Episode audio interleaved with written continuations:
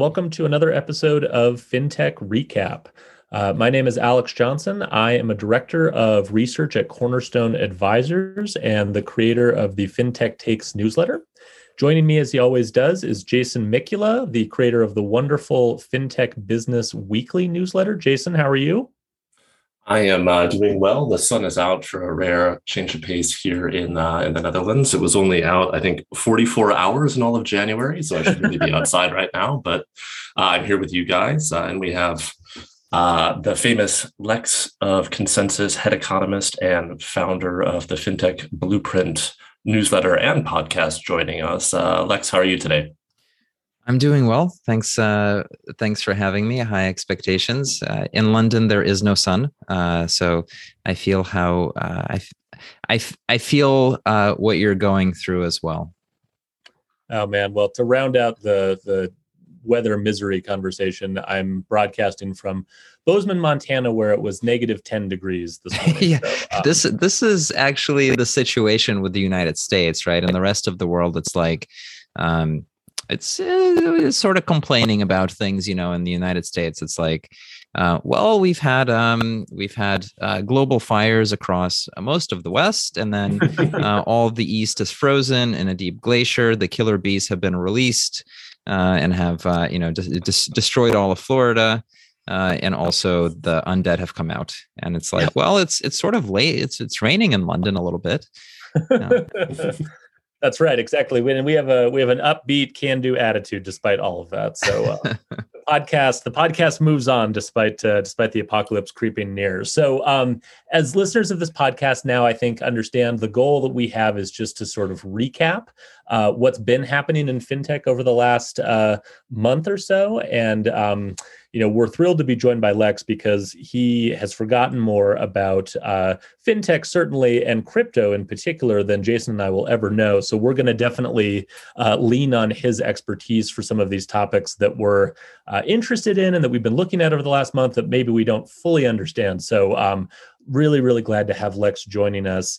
Uh, we're going to bounce around a few topics uh, that we're each kind of fascinated by. And to kick us off, um, I am going to start us with uh, one of the bigger acquisitions um, over the last month, and really one of the bigger acquisitions in a while in the fintech space, which was UBS, uh, the Swiss bank, uh, acquiring Wealthfront, the robo advisor, for $1.4 billion in cash. And um, Lex, I know you wrote about this a little bit. Uh, Jason, I know you've been looking at this deal as well. You know, it's interesting, you know, from my perspective, and I, I wrote this in my newsletter just very briefly. Um, this does, in a lot of ways, feel like we're kind of turning a page uh, in fintech. Um, it's a little hard to remember today, but uh, five to seven years ago, uh, robo advising was very much maybe the hot topic in fintech. And obviously, Wealthfront and Betterment and a few others were sort of gaining traction quickly and were really sort of shaking up the, the wealth management market. Um, you know incumbents were sort of trying to figure out how to respond.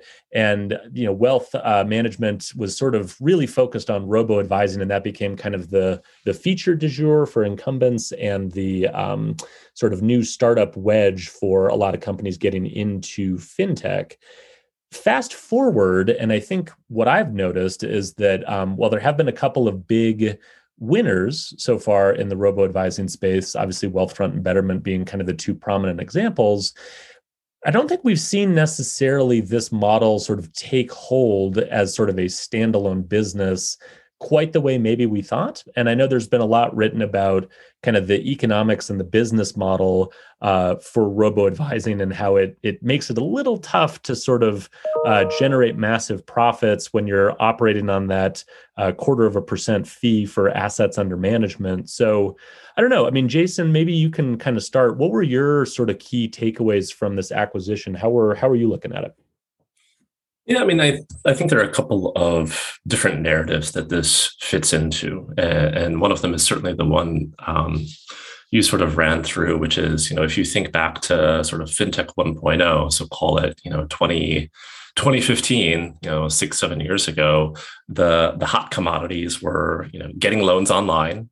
Uh, so you're like Lending Club, OnDeck, what have you, um, and robo advisory, and, and it was really kind of a cutting edge, bordering on even I might say like controversial space or idea that you would have, you know, an al- an algorithmically determined portfolio. And you know, fast forward to you know today or the last you know couple of years, and you know, I, I, feel like I'm ripping off Ron Shevlin when I say this, but it's like the is this a you know is this a feature or is this a company question? Mm-hmm. Um, and you have seen most of the you know establishment brokerages or establishment wealth managers you know offer some version of this feature, either homegrown or uh, through some sort of acquisition. Um, and you've seen some you know other developments in the space that I would argue sort of uh, undermine some of the attractiveness of it, right? I mean, Acorns is not specifically a robo advisor, but it, you know, its uh, SPAC sort of fizzled out, which we talked about uh, last month on this show.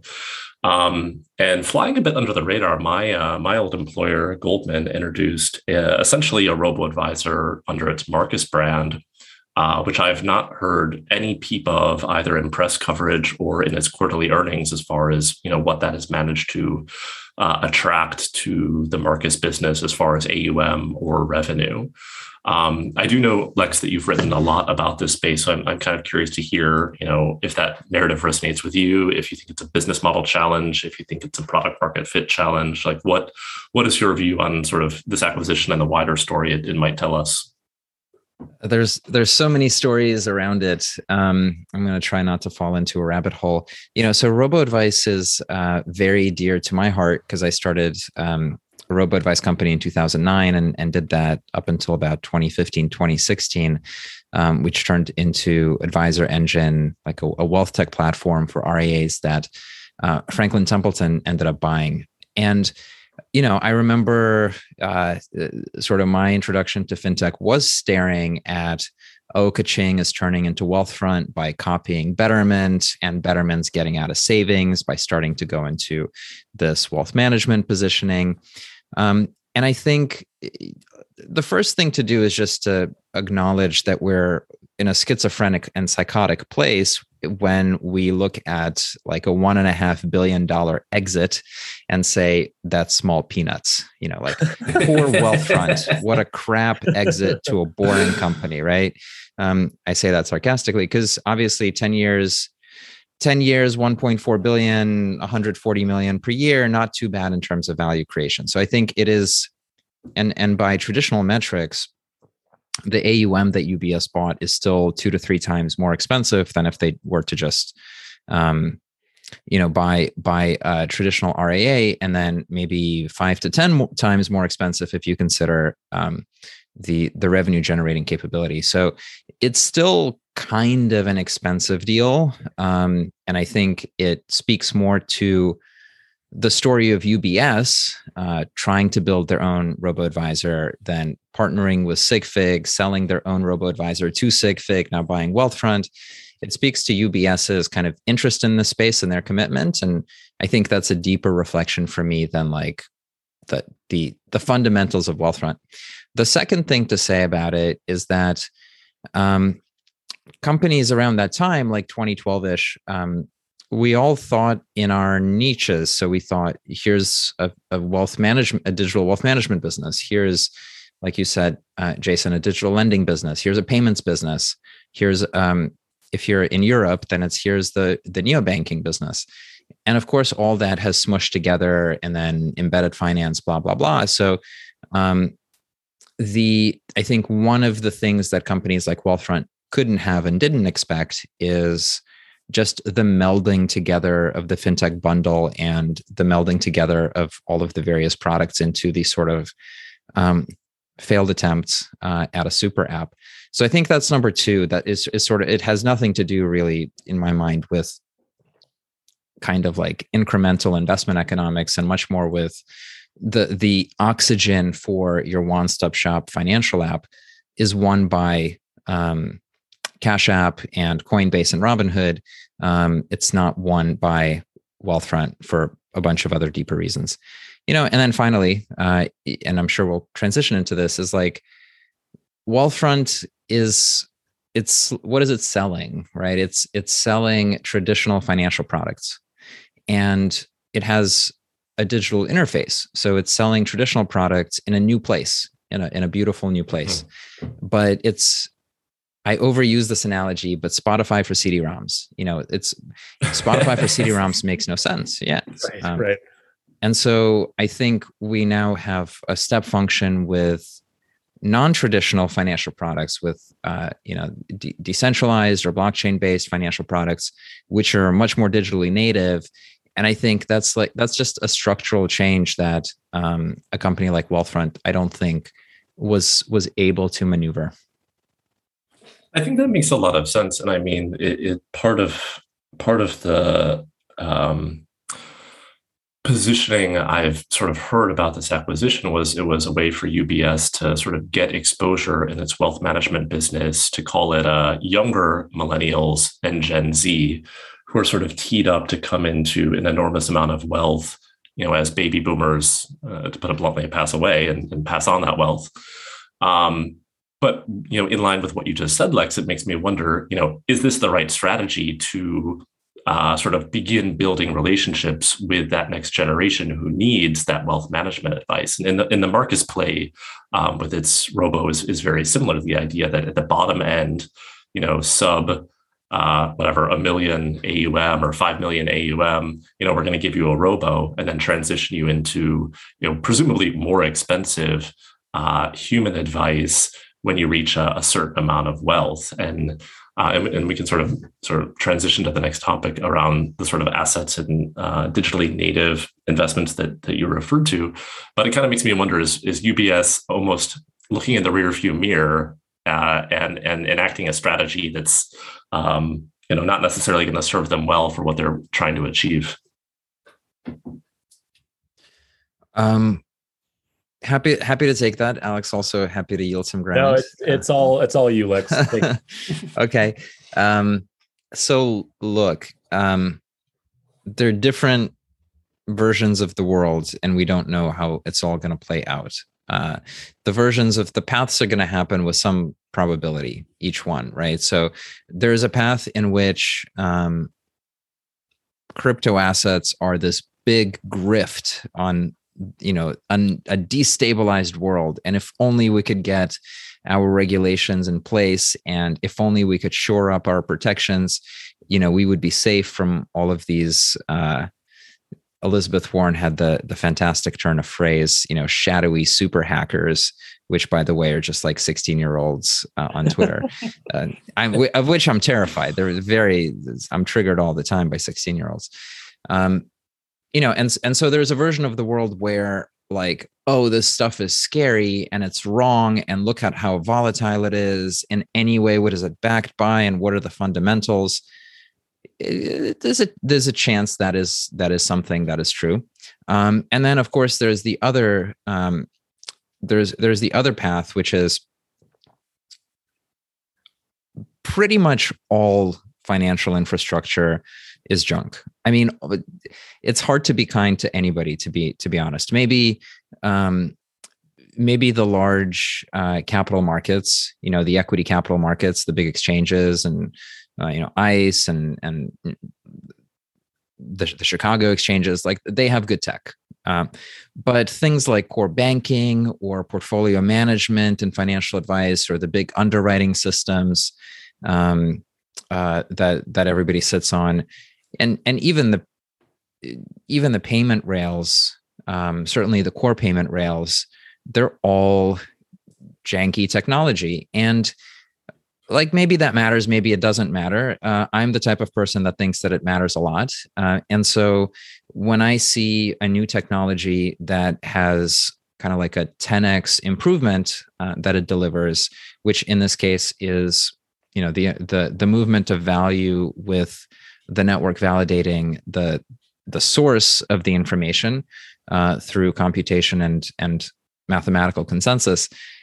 When, when i see a technology like that and then i see financial software being built on it you know a different narrative is just we have a new computing platform. And that computing platform similar to the evolution of mainframe to desktop to laptop to cloud to mobile you know maybe this new computing platform to decentralized blockchain network can host financial software that is more modern, that is more performant, and that might change industry structure, but it might manufacture financial instruments that are a much better fit for you know the, the world that we live today. And there's lots and lots of evidence why you know why and how decentralized finance functions and how it's expanding and deepening and so on you know and so that's that's kind of version of the world number two and then there's a third version of the world which i've been coming around to as i've become more radicalized and that is um, actually finance is not a source of the economy.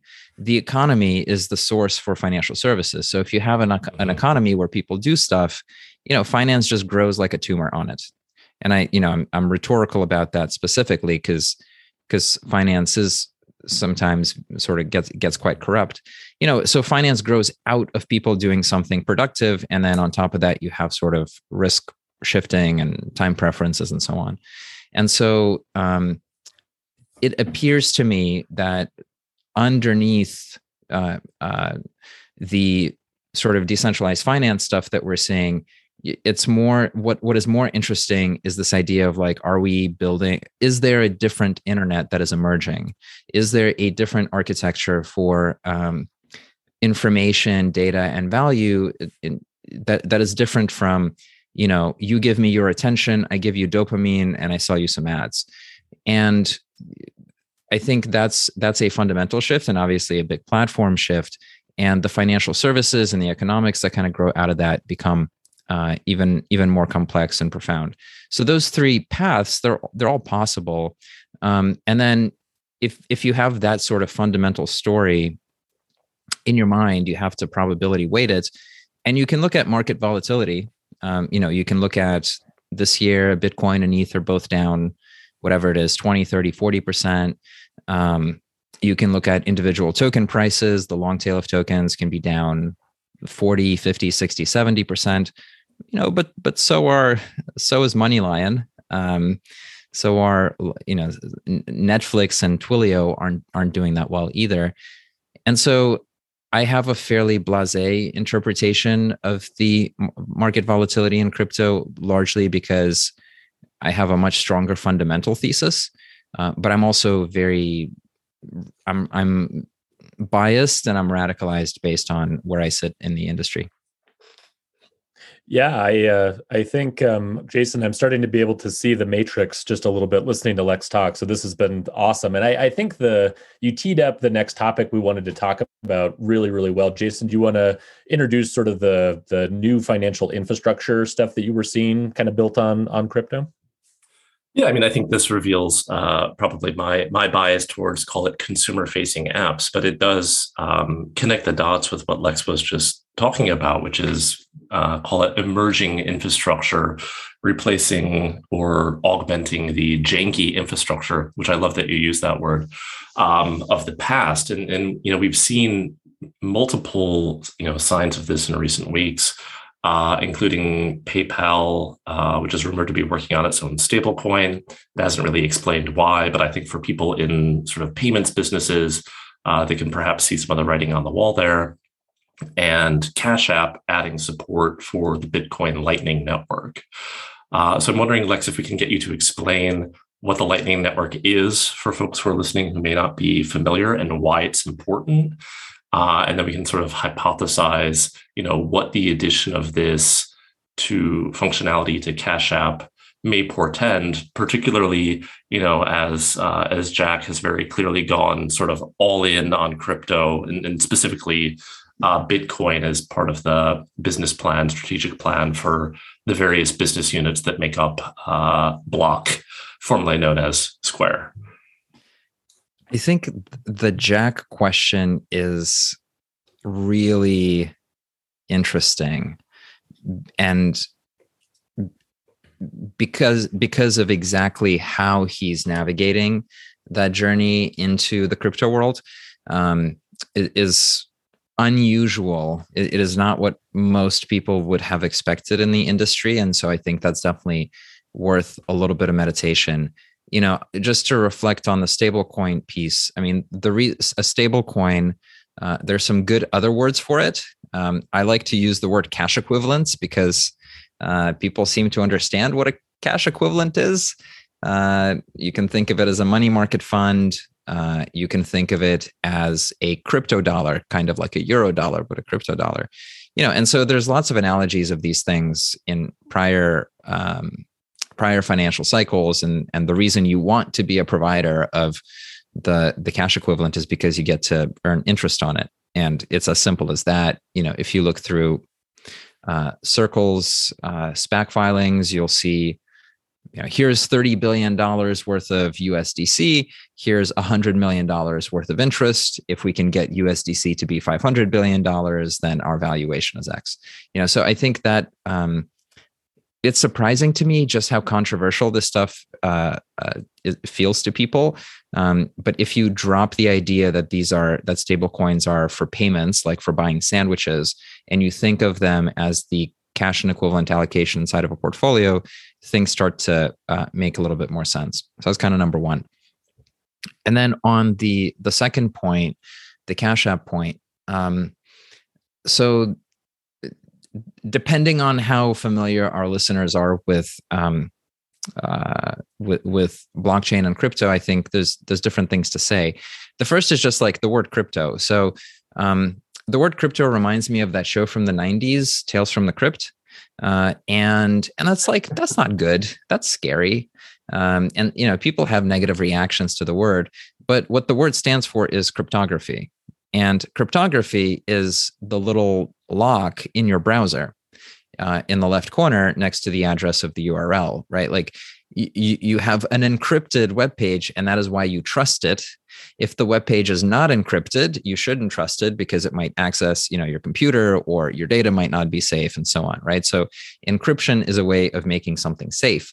And in fact, World War II was won uh, through encryption technology. Whoever could decrypt the other side's, um, you know, secret messages ended up um, on ended up knowing the plan of the other side. And so crypto is the application of encryption to information in such a way that anybody participating in a network can agree on what is the timeline of that network. Like what is the single truth? What is the the the history the line of history of what's happened? And that can apply to payments uh, you know the, the, line of history for a particular um, series of transactions or it could apply to art markets or whatever you like. And so um, you know the mag- the first piece of magic is just being able to have uh, a source of truth that you you don't ever reconcile because the reconciliation happens algorithmically endemic to the network. Um, and then you can use that network to transfer value around. And the, one of the first things you can put on it is bitcoin right? So bitcoin does this natively to itself. Um, and is the largest of these networks and therefore is likely the most truthful like the the the quality it's it's the least prone to be attacked because it is so big um, it is the hardest to attack and overwhelm and sort of make make not true. And I think for Jack, um, that holds a really strong appeal. It's called people say things like censorship resistance, which which just means that like, you know, if the Chinese government wanted to buy a bunch of uh, Bitcoin miners and put them inside of hydroelectric dams, they they still might have trouble blowing up the network. You know, it's resistant to uh, an attack by by sovereign. And there's lots of reasons why people like that. There's lots of reasons why people don't like that. It doesn't matter. You know, it seems to, that it's important to Jack.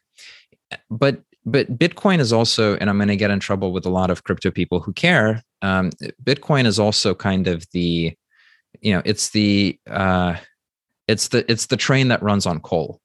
You got to shovel that electricity in it um, and it, it's you know it it chugs along um, and it's a big machine. Um, so for consumer payments you might not be able to get the uh, sort of transaction speed and transaction volume that you really want in order to power a traditional economy uh, which is what lightning the lightning network solves it rides the Bitcoin rails, but it creates kind of little portals uh, between units of time, uh, between different blocks, uh, and essentially like batches and groups and moves transactions around and scales the Bitcoin network to, to do more payments.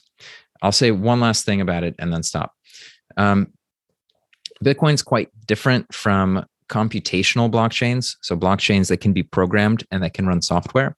And that's things like Ethereum, Polygon, uh, Near, Solana, a bunch of others, which is another step change, like running software that is, you know, financial software, market software, uh, e-commerce software, uh, art software, whatever.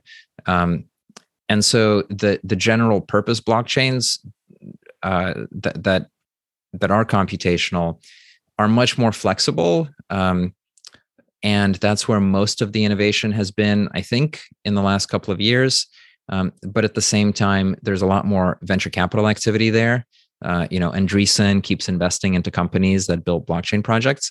You know, and I think Jack has an allergy uh, to venture capitalists, and I think that's another motivation for his focus on Bitcoin an allergy to venture capitalists. That's a very uh, uh, subtle and polite way of putting uh, what's been happening on Twitter over the last uh, couple of months. But no, that that's I think a great explanation, and um, certainly taught me a lot as you were just kind of walking through that.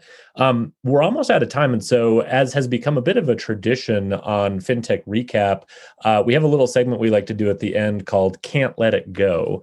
And the purpose of this is to just give each of us uh, a little bit of space, a little bit of understanding to be able to share or potentially rant about a interesting sort of uh, fintech adjacent or crypto adjacent topic that uh, popped on our radars over the last month or so that we just kind of can't get out of our heads. And sometimes these are a little silly, sometimes they're sort of profoundly confusing.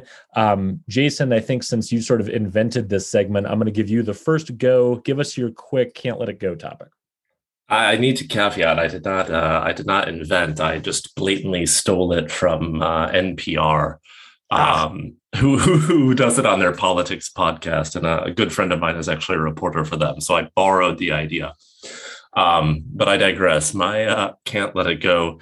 Uh, as an amateur uh, fintech newsletter writer, I get all kinds of unsolicited PR pitches, uh, and one of the ones that landed in my inbox this week was for a company doing loans uh, against NFTs, non fungible tokens.